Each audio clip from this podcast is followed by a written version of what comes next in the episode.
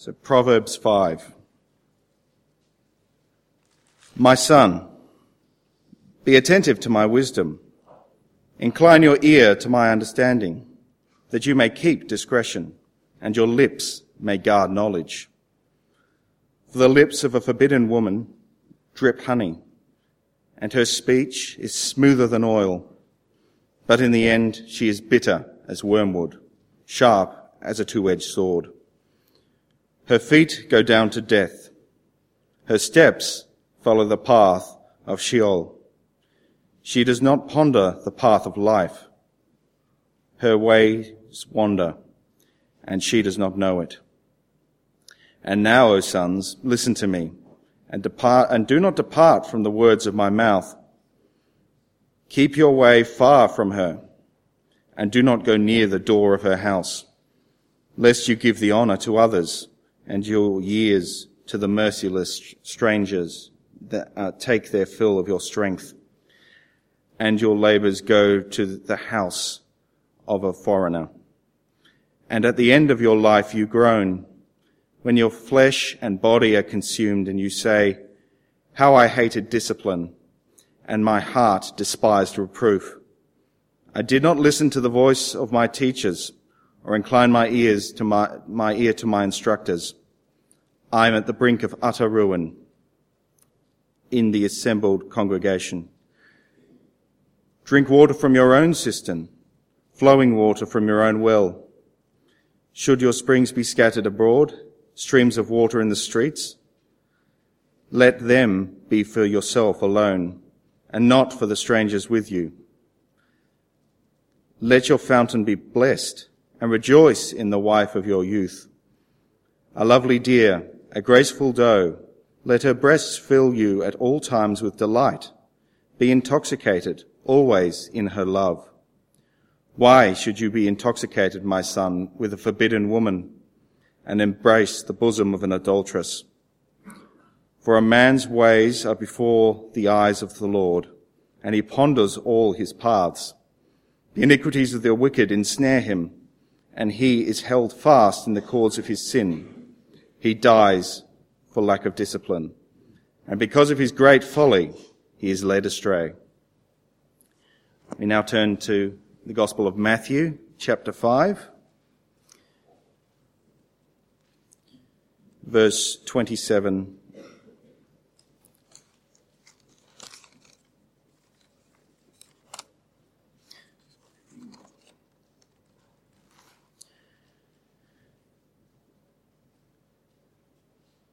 You have heard it was said, you shall not commit adultery. But I say this to you, that everyone who looks at a woman with lustful intent has already committed adultery with her in his heart. If your right eye causes you to sin, tear it out and throw it away. For it is better that you lose one of your members than your whole body be thrown into hell. And if your right hand causes you to sin, cut it off and throw it away. For it is better that you lose one of your members than that your whole body go into hell. It was also said, whoever divorces his wife, let him give her a certificate of divorce. But I say to you that anyone who divorces his wife, except on the grounds of sexual immorality, makes her commit adultery, and whoever marries a divorced woman commits adultery.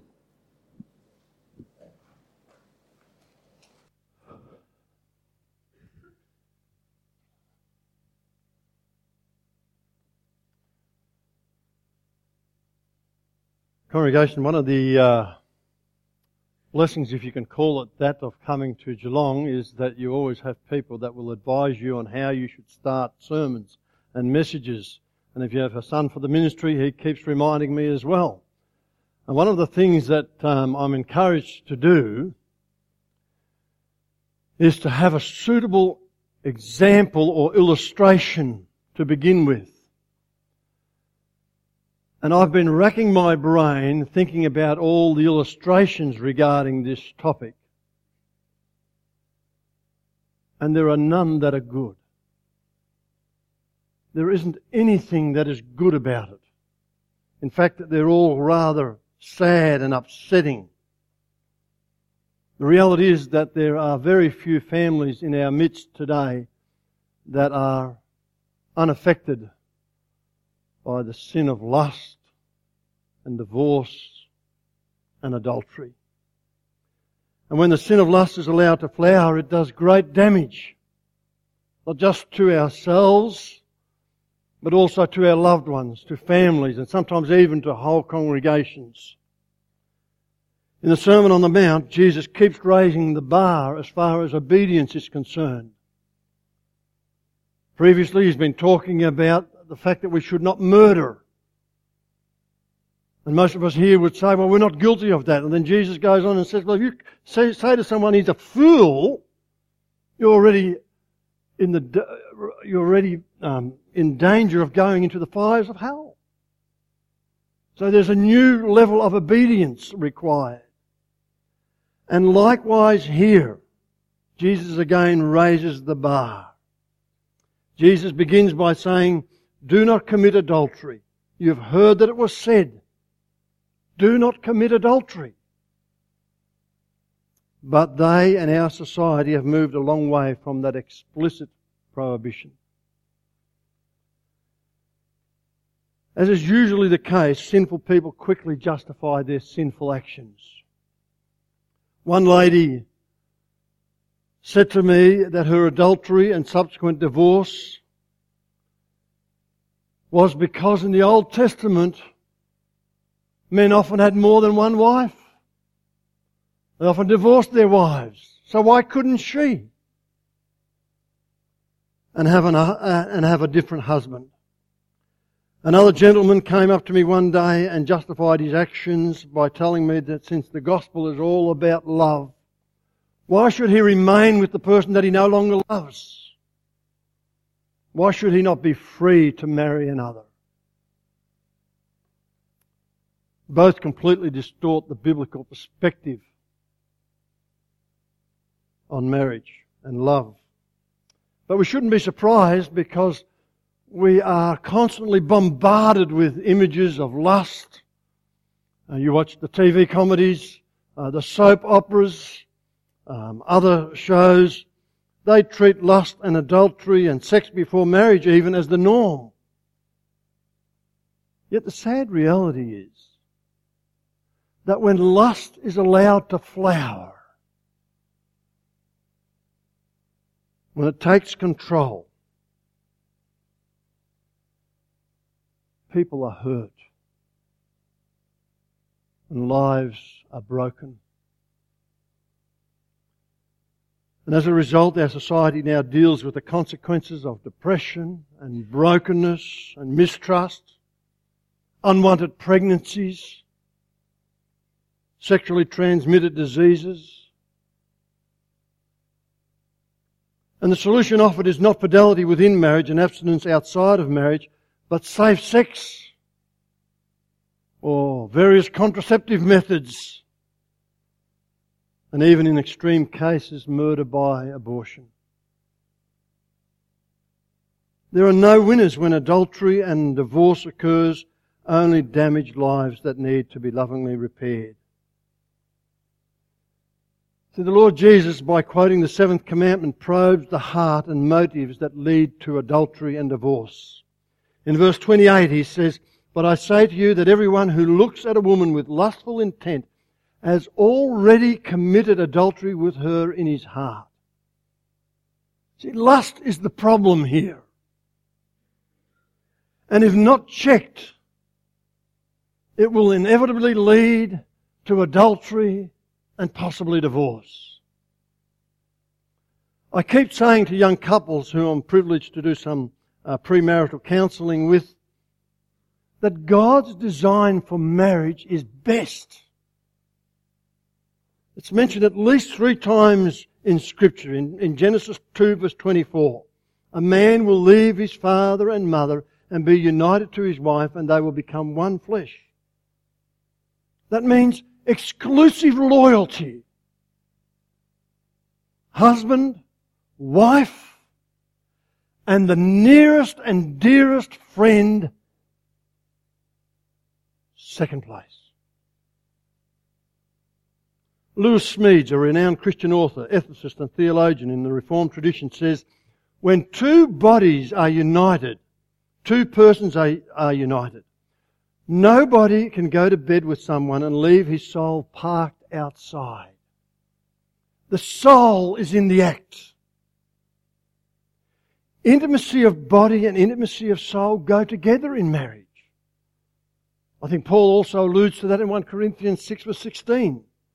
Hence committing adultery or allowing lust to flower, committing adultery and sleeping around clashes with God's good design. And since men are more persuaded by seeing something, Jesus warns men against lustful eyes. Doesn't mean that women are excluded. The Lord's warning applies to them as well. Now that doesn't mean that we cannot appreciate God's good design. One pious young Christian man said to me once, single man, that when he looks at a woman, he looks from the neck up. What a load of rubbish that was. And I told him so. It is harmless and natural to notice that a woman is beautiful. Or that a man is handsome. Some more handsome than others. But that's the way God has made us. It's God's good design. Sure, it's in the eye of the beholder. But it's part of God's good design. But it's one thing to admire what God has made. It's quite another to have lustful fantasies that can lead to adultery and divorce. My dad said, oh, the rose, the rose, don't have to put it up, the rose picture. My dad said to me when I was younger, he said, John, you can admire a rose, but don't touch. It's prickly. It's prickly. It'll make you bleed. Uh, brothers, uh, adultery just doesn't happen. Jesus says it begins in both the heart and the eye. The heart moves the eye, and the eye inflames the sinful heart. So men, be careful. Women, be careful. Righteous Job said in Job 31 verse 1, I have made a covenant with my eyes not to look lustfully at a girl. I dare say that some of us can take a leaf out of Job's book. Jesus faced the temptation to entertain lustful thoughts. He was tempted in every way like we are. Yet he refused to fall into sin, even with his mind. Now we need to understand that it's not sinful to be tempted. We cannot prevent certain thoughts from entering our minds. Martin Luther said that we cannot stop birds from flying over our heads, but we can sure stop them from building nests in our hair. Likewise, we cannot keep impure thoughts from flashing into our minds, but we can refuse to allow them to take root. Not in our hair, but in our heart.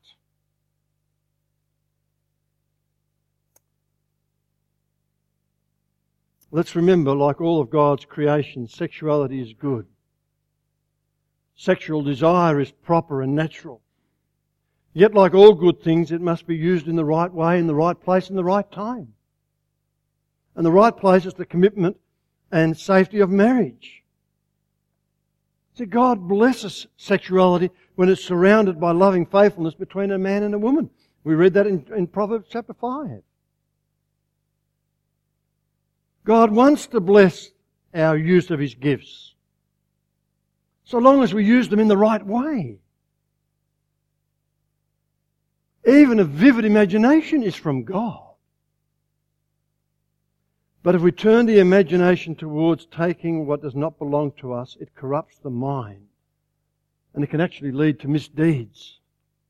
And that's why Jesus warns against lust. And Jesus shows how serious it is when he says, if your right eye causes you to sin, in verse 29, gouge it out and throw it away.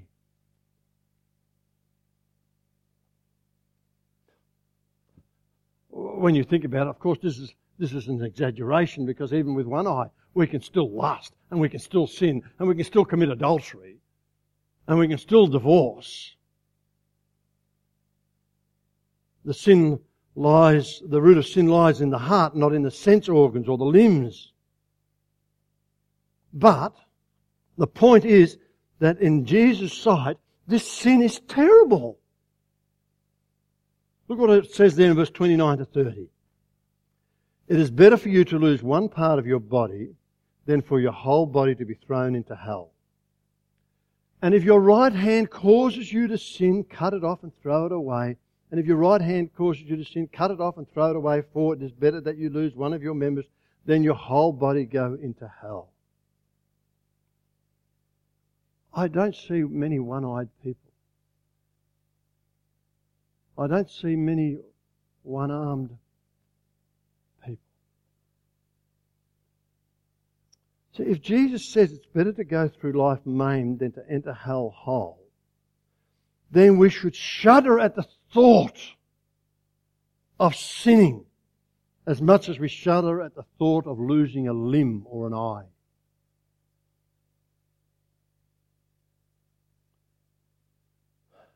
So when you come across something that causes you to be lustful,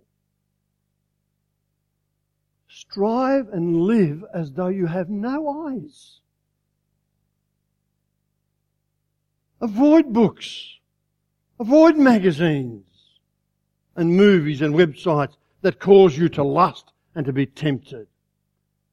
Switch it off. Don't go to the news agency if you've got a, a problem with that. Don't. If a hand or a foot tempts us to sin, we should act as if we've had, that we haven't got any. Refusing to walk towards that which tempts us and by refusing to touch the source of the temptation. And if you feel the sin is getting a hold of you, tell someone. Tell a friend, a close friend, and ask them to hold you to account. Ask him to, to give you a ring every day. Say, how are you going with it? Support them through it. Help them through it. And if a sin still grasps you, go and seek a counselor. At the end of verse 30, Jesus again connects sexual sins with the place of punishment. That does not mean that everybody who commits sexual sin goes to hell. By God's grace, every sin is forgivable. But if we love the thought of sin and indulge in it, instead of resisting it, we are rejecting God's ways. But if we take our struggles to the Lord, seeking His mercy, He will forgive us and renew us. I put it to you that contentment is the antidote to lust. Paul says in 1 Timothy 6 6, godliness with contentment is great gain. Not material gain, but spiritual gain. The general command to be content means we should be content with our singleness if that's God's gift. You know, I sometimes hear jokes about why people are not married, and I think we sometimes are insensitive. Sometimes it's the person's gift to be single. It's okay.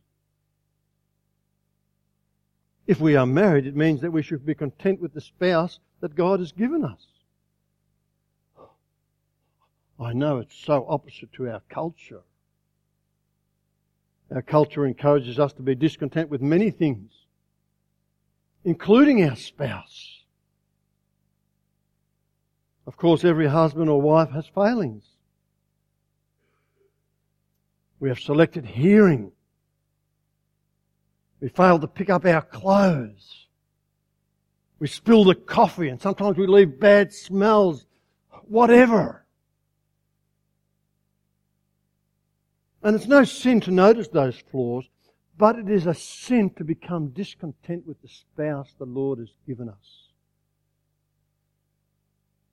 Discontentment with a spouse drives out love and respect for her. Discontentment with what the Lord has given you is actually to distrust in God's providence. For it accuses God of providing the wrong spouse.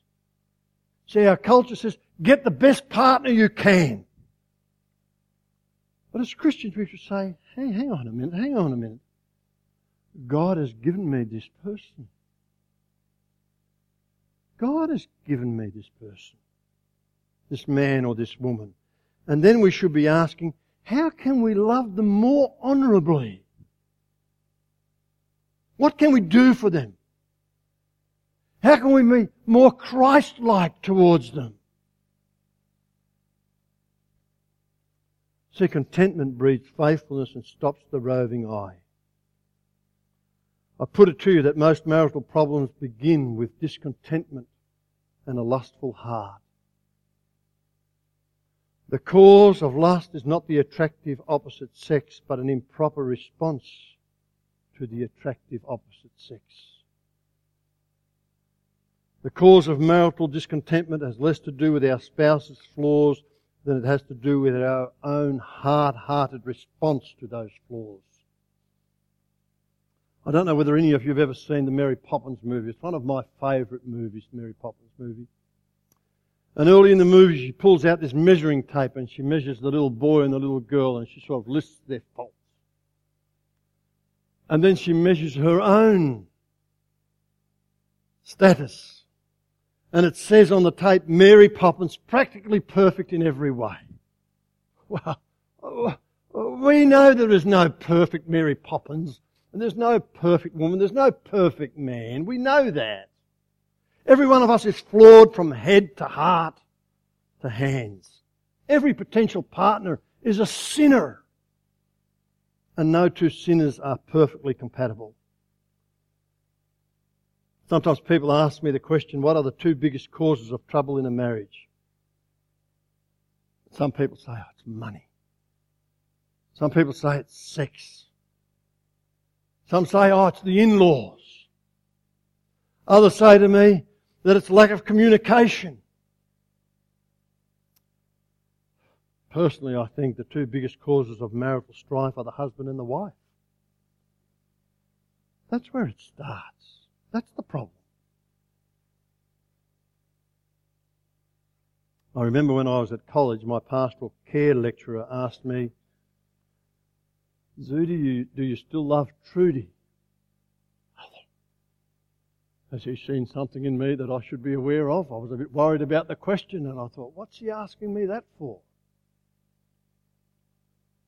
Well, before I could offer an answer, he withdrew the question and made it a statement. He said, Husbands, you must love your wives. Wives, you must love your husbands. It's not a choice. It's not a choice. I use it always when I do premarital counselling. It's never about whether we still love our spouse. We must love. That is God's command. Don't focus on the things that are all wrong with your spouse. And we could list heaps of them, I'm sure we can. But don't focus on them. Love her. Love him. Focus on the things you love about them. And if you can't think of anything, think a bit harder and a bit longer.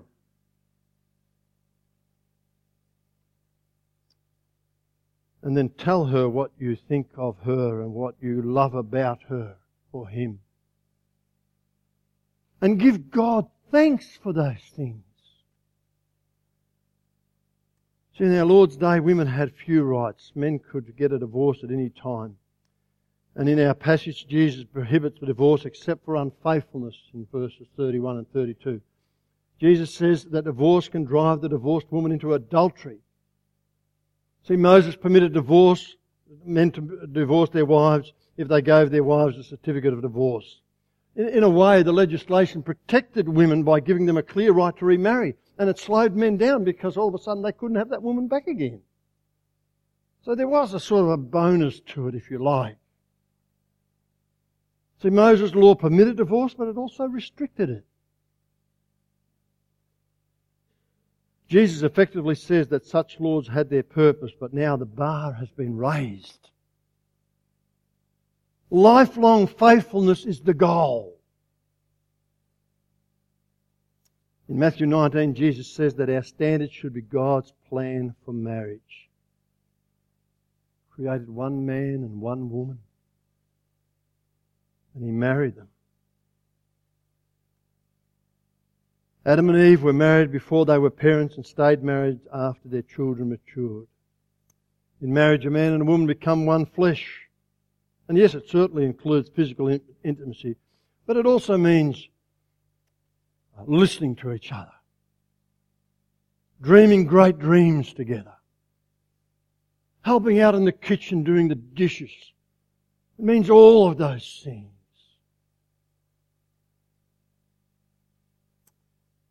Oh, the ring, the ring. The ring, the ring. Remember the ring illustration?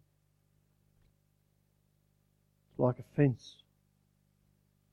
It's like a fence. You stay inside and everybody else stays out.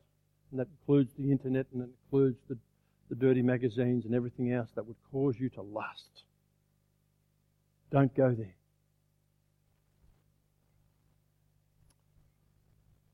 Let me close. Adultery is not necessarily the wor- worse than any other sins. But physical adultery usually occurs after much mental adultery. It just doesn't happen. There's usually a progression. To commit adultery, one must think and plan it and persuade oneself that it is justified when it's not. The greatest source of healing in a marriage is the grace of God poured out into our hearts. He is patient and loving towards us, despite our sins and flaws. If that were not so, who could stand? And God also graciously forgives our sins and flaws when we truly repent, and that includes divorce. Includes divorce. Jesus died for that sin as well. And He brings healing to those lives as well. Can He heal when adultery has been committed? Absolutely. Absolutely. I've witnessed it on occasions. It can happen when the Holy Spirit works together in both hearts, reconciling people back to the Lord Jesus Christ. and persuades them to forgive just as they have been forgiven. Every now and then we get people knocking at our door, whether we do marriages, whether we do weddings. My usual response is, yes, we do weddings, but we do Christian weddings. That's what we do. Sadly, we live in a broken world and sometimes love for Jesus has grown cold in one's heart. And when that happens, it becomes extremely difficult to repair any relationship.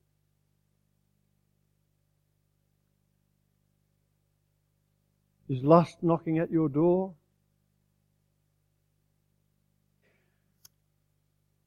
Remember God's grace and providence and pray that His Spirit will help you to resist it quickly.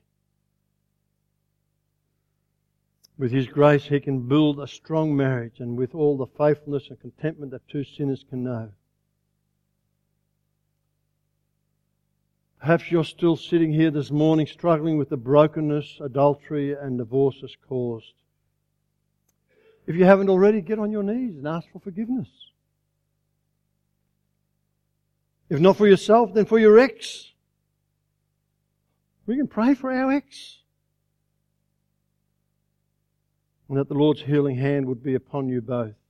And keep praying, for our God is faithful and He's just And He loves to forgive. And He loves to heal. And He loves to restore. If it were not so, He would not have sent His Son.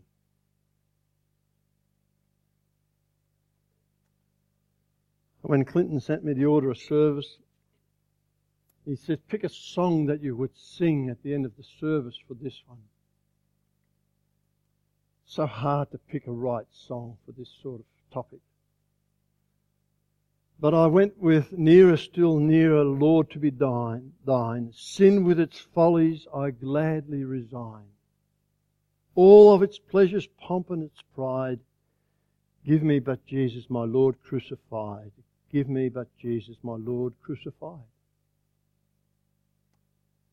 When we got our eyes focused on that, then lust won't be too big a problem.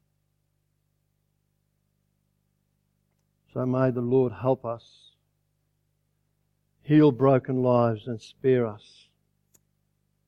Let's bow in prayer.